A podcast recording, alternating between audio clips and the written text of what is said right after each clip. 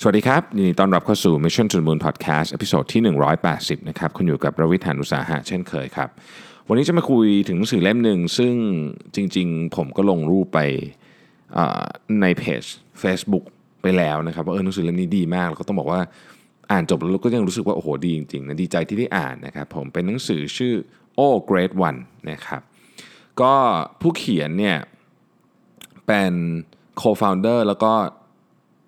อดีตแชร์แมนและ CEO ของยำนะครับเป็น CEO ที่ได้รับรางวัลมากมายนะฮะได้รับรางวัล CEO of the Year นะครับ30 Best CEO นะฮะ Top People in Business จากนิตยสาร Fortune นะครับแล้วก็100 Best Performing CEOs in the World นะฮะจาก Harvard Business Review นะครับผมก็ต้องบอกว่าเขียนได้สนุกมากเพราะว่ามันเป็นนิยายนะฮะมันก็นิยายนี่เขียนยากนะฮะแต่ว่า ผู้เขียนเนี่ยก็เอามาจากประสบการณ์ที่ได้อยู่ในแวดวงธุรกิจมานานนะครับ แล้วก็มาเล่าผ่านตัวละครต่างๆ ที่เป็นบริษัทสมมุตินะครับเป็นบริษัทขายของเล่นนะครับเจฟฟ์จอห์นสันเนี่ยเป็น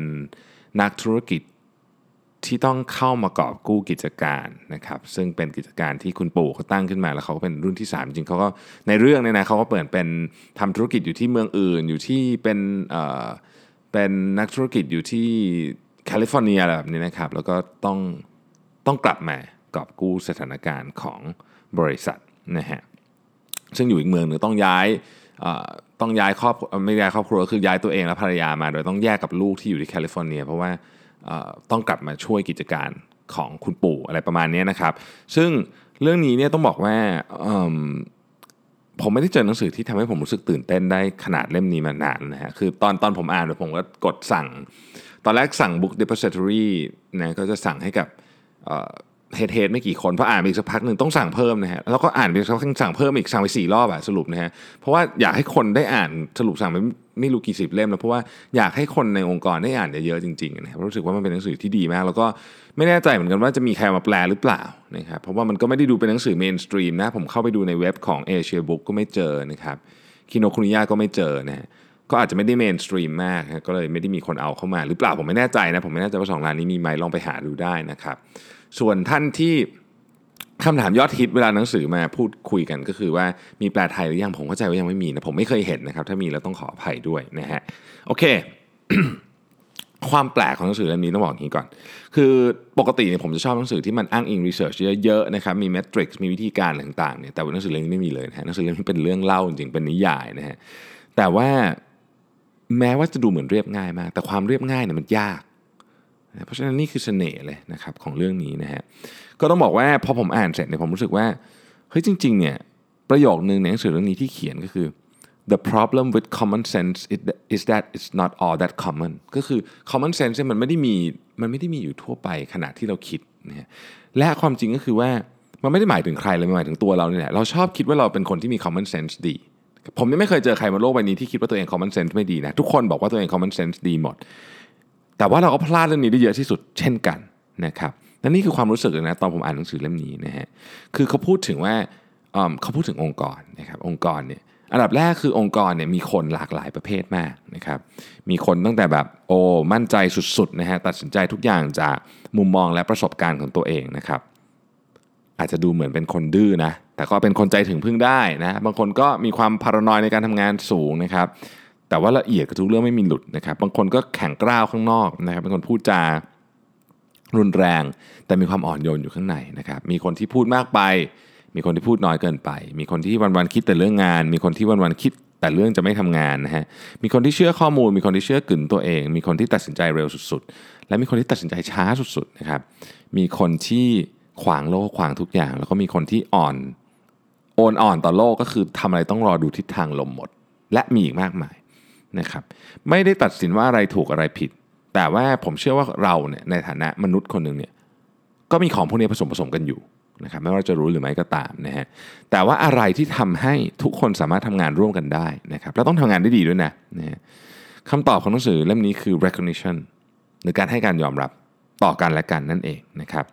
ในหนังสือเล่มนี้มีอะไรเยอะมาก แต่ว่าผมอยากจะสรุปมาเป็นสิ่งที่ผมชอบแล้วกันนะฮะ ก็มีเป็นข้อคิดเห็นนะครับต่างๆ เหล่านี้ก็จะไล่ไปทีละข้อนะครับ เรื่องที่หนึ่งเนี่ยคือว่าปัญหาในองค์กรเนี่ยมันมันมาจากไม่กี่เรื่องนะฮะต้นต่อปัญหามาจากไม่กี่เรื่องนะครับ เช่นปัญหาด้านกระบวนการคือ process problem กระบวนการไม่ดีพอทำให้คนทำงานแล้วมันไม่จบนะฮะปัญหาเรื่องความรับผิดชอบนะฮะ accountability problem คือ นี่ก็ไม่ใช่งานฉันนั่นก็ไม่ใช่งานฉันเนี่ยอันนี้คือปัญหาเรื่องความรับผิดชอบนะฮะหรือว่าเมื่อเมื่อมีอะไรเกิดขึ้นแล้วก็ไม่สนใจนะไม่ได้รู้สึกว่าเป็นการสูญเสียของตัวเอง คิดว่าเออไม่เป็นไรหรอกเงินบริษัทไม่เป็นไรอะไรอย่างเงี้ยนะฮะปัญหาเรื่องการสูญเสียทรัพยากรโดยไม่จำเป็นนะครับและก็มีอีกหลายปัญหา แต่ว่าไอ้สามอันนี้เป็นอันที่เราเจอเยอะที่สุดนะฮะแต่ถ้าเกิดว่าปัญหาเหล่านี้ได้แสดงตัวตนออกมาอย่างชัดเจนแล้ว คือเห็นปัญหานี้ชัดๆแล้วเนี่ยแปลว่ามันเป็นแค่ยอดของภูเขาน้ำแข็งเท่านั้นเอง จริง ๆ ยังมีของที่ซุกอยู่ใต้พรมอีกเพียบ ลักษณะทุกองค์กรจะคล้าย ๆ กันแบบนี้นะครับข้อที่ 2 คือปัญหาในองค์กรที่แก้ไขไม่ได้เนี่ยส่วนใหญ่ไม่ได้เกิดว่า เพราะว่ามันยากเกินไปนะแต่ว่ามันมาจากว่าไม่มีใครใส่ใจมากพอที่จะแก้มันต่างหากหน้าที่ของผู้นำไม่ใช่การแก้ปัญหาทั้งหมดเพราะมันเป็นไปไม่ได้อยู่แล้วนะครับ แต่หน้าที่ของผู้นำคือการสร้างแรงบันดาลใจให้คนอื่น อยากลุกขึ้นมาแก้ปัญหา และผู้นำยังต้องพยายามประคับประคองสนับสนุนคนที่แก้ปัญหาให้ตลอดรอดฝั่งด้วยนะครับ ให้ทั้งทรัพยากรคำปรึกษาและแรงผลักดันนะครับ ข้อที่4นะฮะถ้าผู้นำไม่เป็นเสาหลักในการแก้ปัญหาองค์กรจะเริ่มเกิดการโยนความผิดใส่คนอื่น เริ่มชี้นิ้ว ปิดตาชี้นิ้วนะครับเมื่อเกิดเรื่องผิดพลาด ไม่ใช่เรื่องของฉัน ไม่ใช่ความผิดของฉันแทงข้างหลังกันนะครับ แล้วจะมีการแย่งชิงอำนาจกัน สัญญาณทั้ง 3 นี้คือสัญญาณของการล่มสลายขององค์กรที่ต้องรีบจัดการนะครับ คนที่มีทัศนคติไม่ดีเพียงหนึ่งหรือ 2 คนเนี่ยนะฮะสามารถสร้างความลุกลามเสียหายให้กับองค์กรได้เหมือนมะเร็งกระจายไปอย่างรวดเร็วนะครับ ถ้าหากถูกเพิกเฉยต้องระวังนะครับ ข้อนี้เรามักเพิกเฉยแล้วปล่อยให้บางอย่างหายไปเอง โดยหวังว่ามันจะโดยหวังว่าคนคนนั้นจะค่อยๆ ดีขึ้น แต่ในความเป็นจริงคือ บางคนอาจจะไม่ดีขึ้นเลยก็ได้นะครับ คนจำนวนมากพยายามหลีกเลี่ยงการเผชิญหน้ากัน การเผชิญหน้าเพื่อแก้ปัญหากันเนี่ยนะครับ โดยการใช้อีเมล ซึ่งเป็นวิธีการแก้ปัญหาที่แย่ที่สุด มีไหมฮะ มีคนแบบพยายามจะหาข้อสรุปอะไรบางอย่างด้วยการส่งอีเมลถึงกันทั้งที่จริงๆแล้วเนี่ยห้องห่างกันแค่ 19 เคยเห็นใช่ไหมฮะ มันไม่มีทางแก้ได้หรอกครับ ถ้าเกิดว่าห้องห่างกัน 19 ยังไม่เดินมาคุยกัน แต่ใช้อีเมล เพื่อแก้ปัญหากันนะฮะ ใช้อีเมลก็ได้ครับ แต่ว่าต้องคุยกันด้วยนะฮะ เวลาที่บริษัทกำลังย่ำแย่จะมีคนคิดว่า บริษัทกำลังมีปัญหาเนาะ แต่มันไม่ใช่ความผิดของฉันหรอก ความเป็นจริงก็คือ ทุกคนในองค์กรมีส่วนรับผิดชอบด้วยกันทั้งนั้นไม่มากก็น้อยนะฮะข้อต่อไปนะครับอย่าปล่อยให้ใครก็ตามในบริษัทไม่ได้รับการใส่ใจ ถ้าเราอยากให้องค์กรเดินหน้าไปด้วยกัน เราต้องใส่ใจทุกคนนะฮะข้อต่อไปคือการใส่ใจผู้อื่น กับการไม่แยแสผู้อื่นเนี่ยจริง ๆ แล้วเนี่ยใช้พลังงานต่างกันนิดเดียวเองนะฮะแต่ผลของมันเนี่ยต่างกันราวฟ้ากับเหว ข้อต่อไปคือเราสามารถใส่ใจและทำให้ผู้อื่นได้รับการยอมรับได้ทุกวัน จริงๆเรื่องนี้ควรถูกจัดให้เป็นความสำคัญลำดับต้นๆการทำงานด้วยซ้ำก็คือให้ priority กับมัน ให้ priority กับการใส่ใจคนอื่น ให้ priority กับการชมคนอื่นบ้างว่า เวลาเขาทำงานดีรู้สึกว่าเออเราขอบคุณเขานะครับอย่างจริงจังจริงใจนะฮะข้อต่อไปคือสาเหตุที่คนออกจากงานส่วนใหญ่เนี่ยไม่ใช่ปัญหาเรื่องเงินนะแต่เกิดจากปัญหาเรื่องสภาวะแวดล้อมในการทำงาน ความสัมพันธ์กับเพื่อนร่วมงาน หรือความรู้สึกด้อยค่าไม่ได้รับการยอมรับเพียงพอในที่ทำงาน อันนี้มันมีรีเสิร์ชเยอะมากเลยนะครับ ที่เขียนถึงเรื่องนี้ว่า motivation หรือต้องบอกว่า d demotivator ที่ใหญ่ที่สุดก็คือที่ผมพูดมานี่แหละในการทำงานนะครับ ไม่ใช่เรื่องเงินด้วยซ้ำข้อต่อไปนะครับ คนเราไม่ได้อยากทำงานให้เจ้านายนะฮะเราอยากทำงานให้คนที่สามารถทำให้เราแสดงศักยภาพของเราออกมาได้อย่างเต็มที่ full potential นะครับ ดังนั้นผู้นำที่ดีต้องทำหน้าที่เป็นโค้ชไม่ใช่เจ้านายนะครับการโค้ชที่ดีที่สุดคือการกล้าให้ฟีดแบ็กกับคนคนนั้นอย่างตรงไปตรงมา และเสนอวิธีการแก้ไขปัญหาเขาด้วยนะครับข้อต่อไปก็คือบนโลกนี้ไม่มีใครนะที่ทำอะไรสำเร็จได้ด้วยตัวคนเดียวข้อต่อไปนะครับหากองค์กรของเรา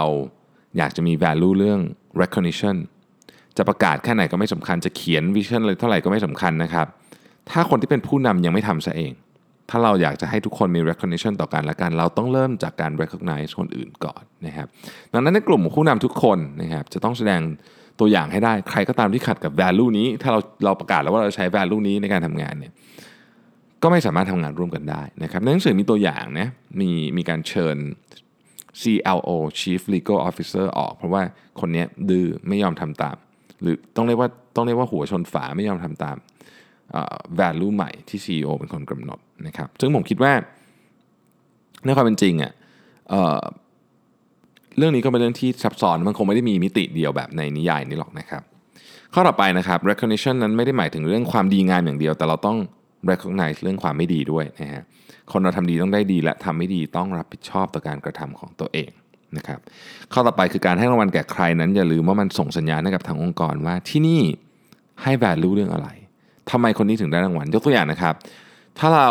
ไม่ให้รางวัลกับคนที่ทำผลงานให้กับบริษัทได้ดี แต่เราให้รางวัลกับคนที่มาทำงานเป็นชั่วโมงเยอะที่สุด เรากำลังให้ value กับสิ่งที่ผิดหรือเปล่า เราต้องการคนมานั่งที่ออฟฟิศนานที่สุดหรือเราต้องการผลงาน งานที่ยากที่สุดของผู้นำคือการทำให้ทุกคนในองค์กรนั้นมีแรงมีแรงผลักดันในการทำงานนะครับทำงานร่วมกันได้และมองเห็นเป้าหมายเดียวกัน เพราะว่า the whole is greater than the sum of its parts เสมอนะข้อสุดท้ายคือทำสิ่งที่ถูกแล้ว สิ่งที่ถูกต้องจะเกิดขึ้นหนังสือเนี่ยยังให้ principle ด้วยของการของการเอา recognition มาใช้เป็นนโยบายขององค์กรนะฮะซึ่งผมคิดว่ามันมันเป็นสิ่งที่ดีมาก เอาลองไปปรับใช้ได้ตัวผมเองก็อาจจะเราก็วันนี้ผมก็คุยกับ head of people ของผมเลยว่าเนี่ยเรา ผมผมอ่านหนังสือผมชอบมากเล่มเนี้ยผมอยากจะลองมา implement ดูนะครับแล้วก็มีไอเดียโทรกันว่าจะทำอะไรได้บ้าง ก็ก็เหมือนกับเราก็ pilot อะไรบางอย่างออกมาในวันนี้นะครับก็เดี๋ยวก็ลองทำดูว่ามันจะไปได้แค่ไหนแต่ผมคิดว่ามันไปได้อะถ้าเราตั้งใจทำเดี๋ยวมันก็จะเกิดสิ่งดีๆขึ้นนะครับสิบข้อของ principle นี้ประกอบไปด้วย 1. คนจะไม่ใส่ใจองค์กร ถ้าเขาไม่ได้รับการใส่ใจจากองค์กรนะครับ ภาษาอังกฤษเขาเขียนไว้ว่า เดี๋ยวสักครู่นะฮะ ภาษาอังกฤษเขียนไว้ว่า people won't care about you if you don't care about them ก็เป็นเรื่องจริงนะ คือในฐานะองค์กรเราต้องแสดงให้เห็นว่าเราเนี่ยสนใจคนของเราก่อนที่จะเรียกร้องหรือหวังอะไรจากพวกเขาด้วยซ้ำนะฮะ principle ที่2นะครับวิธีการที่ดีที่สุดที่จะแสดงว่าคุณสนใจคนอื่นก็คือการฟังนะครับ the best way to show people you care is to listen to them นะฮะ คนจะไม่เชื่อว่าคุณสนใจเขาถ้าหากคุณไม่สละเวลาในการฟังพวกเขาอย่างจริงใจนะครับและทุกคนมีเรื่องที่คุณไม่รู้เสมอ ทุกคนมีเรื่องบางอย่างที่คุณไม่รู้เสมอ เพราะฉะนั้นจริงๆการการฟังคนอื่นไม่เป็นการเสียเวลาเลยทั้งนั้นแหละนะครับแม้คุณจะคิดว่าตอนแรกมันดูเหมือนจะเสียเวลาก็ตามนะครับข้อที่ 3 คือไอเดียเจ๋งๆ มาได้จากทุกที่ a great idea can come from anywhere นะฮะหลายคนมักติดภาพว่าไอเดียเจ๋งๆ ต้องเกิดจากผู้บริหารในห้องประชุมนะครับต้องเกิดจาก แผนกที่ดูเหมือนจะมีความครีเอทีฟสูงสุด แต่ในความเป็นจริงแล้วเนี่ยไอเดียเจ๋งๆนี่เกิดขึ้นได้จากทุกคนและทุกที่ในองค์กรนะครับ สิ่งที่ผู้นำต้องทำก็คือมีเครื่องไม้เครื่องมือในการฟังและสังเคราะห์ไอเดียพวกนั้นออกมา และสนับสนุนให้เกิดไอเดียพวกนั้นขึ้นด้วยนะครับ ข้อที่ 4 คือเมื่อเห็นไอเดียที่ดีหรืองานที่ดีต้องต้องต้องแสดงความชื่นชมหรือเอาใจใส่ทันทีนะครับ recognize great work and great ideas whenever and wherever you see them อย่ารออย่ารอ ให้กำลังใจชื่นชม คนที่ทำงานที่ดี คนที่มีไอเดียที่ดีนะครับ ผู้นำที่ดีเนี่ยชื่นชมไอเดียคนอื่นมากกว่าไอเดียตัวเองนะนะครับแล้วก็ต้องทำอย่างจริงใจด้วยนะ อย่าให้มันดูเสแสร้งนะครับก็คือต้องรู้สึกอย่างนั้นจริง ๆ แล้วก็ทำนะฮะไม่ต้องรอไม่ต้องรอประเมินผลปลายปี ไม่ต้องรอประเมินผลราย quarter นะครับเห็นปุ๊บให้รางวัล หรือชื่นชมผลงาน หรือ recognize ผลงานนั้นได้ทันทีนะครับข้อที่5นะครับ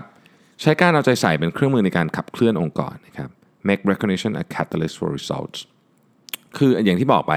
เราให้ความสำคัญกับเรื่องอะไรคนจะรับสารเป็นแบบนั้น ถ้าเราคิดว่าการที่คนมานั่งทำงานอยู่กับเราเยอะที่สุดเนี่ยเป็นสิ่งที่ดีและให้รางวัลกับคนที่อยู่ออฟฟิศเยอะจำนวนชั่วโมงเยอะที่สุดเนี่ยนะฮะหรือให้รางวัลกับคนที่อาวุโสที่สุดเนี่ยเราก็ส่งสัญญาณไปว่าเราเลือกระบอบอาวุโส ซึ่งจริง ๆ แล้วเนี่ยเราใช่อย่างนั้นไหมเราเลือกระบอบที่ต้องการ result ไม่ใช่เหรอถ้าเราต้องการให้คนทำงานเพื่อผลงานที่ดี เราต้องให้รางวัลกับสิ่งที่ถูกต้องเราต้องให้รางวัลกับผลงานครับ ไม่ใช่จำนวนชั่วโมงที่เขานั่งอยู่ที่ทำงานในขณะเดียวกันก็เราก็ไม่ได้บอกว่าคนที่ทำงานไม่ดีจะได้รับการปล่อยปละละเลยไปนะครับก็ต้องมีการจัดการด้วยเช่นกันนะครับข้อที่ 6 คือใส่ความสนุกเข้าไป make it fun นะครับเราจริงจังกับทุกเรื่องได้ แต่เราก็ต้องไม่จริงจังกับบางเรื่องได้เช่นกันนะครับ การที่ เราอยากให้ทุกคนเข้ามาอยู่ในกระบวนการของ recognition เนี่ยนะเราต้องสร้างประสบการณ์ที่ดีกับทุกคน ทั้งคนที่ได้รับรางวัลสมมตินะครับเรามีการแจกรางวัลอย่างเงี้ยนะแล้วก็คนที่ไม่ได้ก็ต้องสนุกไปด้วยนะฮะ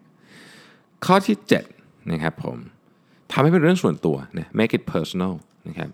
รางวัลที่เราให้คนเนี่ยสมมติว่า CEO จะมอบรางวัลให้ใครสักคนนึงนะครับต้องดูว่าเราจะให้ใครเรารางวัลนั้นเหมาะสมกับเขายังไง แล้วตัวเราเองก็ต้องรู้สึกว่ามันมีความเชื่อมโยงกับตัวเราด้วย ด้วยด้วยแบบนี้รางวัลถึงมีความหมาย อย่าให้ไปแบบประกาศนียบัตรหรืออะไรอย่างนี้ที่แบบเหมือนกันทุกคนนะครับข้อที่8นะฮะการได้รับการยอมรับเป็นเรื่องสากล recognition is universal นะครับไม่ว่าคุณจะอยู่ในสถานะอะไรนะครับอายุเท่าไหร่เป็นเพศอะไรเชื้อชาติอะไรนะครับ คนชอบและอยากได้รับการยอมรับกันทั้งนั้นนะครับการให้การยอมรับหรือ giving recognition is a privilege การให้การยอมรับเป็นเรื่องพิเศษนะฮะต้องทำ ในวิธีที่ถูกต้องนะครับไม่ได้มันไม่ใช่เป็น to do list อะนะมันไม่ได้เป็น to do list คนที่ได้รับต้องรู้สึกได้ว่า เฮ้ย นี่เป็นเรื่องที่แบบจริงจังและจริงใจ จากคนที่มอบ recognition ให้เขานะครับไม่ใช่ทำให้เสร็จๆไป แต่ต้องทำอย่างเต็มใจและมีเหตุผล support เพียงพอ ข้อสุดท้ายคือกล่าวขอบคุณทุกครั้งที่มีโอกาสเอื้ออำนวยนะครับ say thank you every chance you have นะฮะก็ ไม่ได้พูดพร่ำเพรื่อนะ แต่ว่าพูดเมื่อโอกาสอำนวยและอย่าลืมพูดเมื่อควรจะต้องพูดนะครับ ผมได้อ่านหนังสือเล่มนี้แล้วผมรู้สึกว่าเฮ้ยเราต้องกลับมานั่งทบทวนจริงตัวเองจริง ๆนะว่าสิ่งที่เราทำอยู่ทุกวันเนี้มันถูกต้องตามตามที่มันควรจะเป็นไหม เพราะเหมือนที่หัวข้อที่ผมเขียนในบทความนี้นะครับ หรือที่ผมพูดในพอดแคสต์ตอนนี้ก็คือว่า the problem with common sense is that it's not all that common นะฮะ ลองฝากทุกท่านไปพิจารณาดูว่าสิ่งที่เราทำวันนี้เป็นยังไงบ้างนะครับ ก็ขอบคุณทุกท่านมาก ๆ เลยนะครับ ที่ติดตาม Mission to the Moon Podcast นะครับอ้อลืมประชาสัมพันธ์นิดนึงนะครับ วันที่ 21 วันอาทิตย์นี้นะฮะผมมีงานเปิดตัวหนังสือเล่มหนึ่งคือผมมีผมมีหนังสือใหม่ออก 2 เล่มนะฮะในงานสัปดาห์นี้ แต่ว่าหนังสือเล่มหนึ่งเนี่ยจะเปิดตัวในวันที่อ่า21 นี้นะครับเวลา 1 ทุ่มที่ศูนย์ประชุมแห่งชาติสิริกิตนะครับก็เผื่อใครว่างนะฮะเรียนเชิญนะครับผม ขอบคุณมากนะครับแล้วเดี๋ยวเราพบกันใหม่ในวันพรุ่งนี้ครับ สวัสดีครับ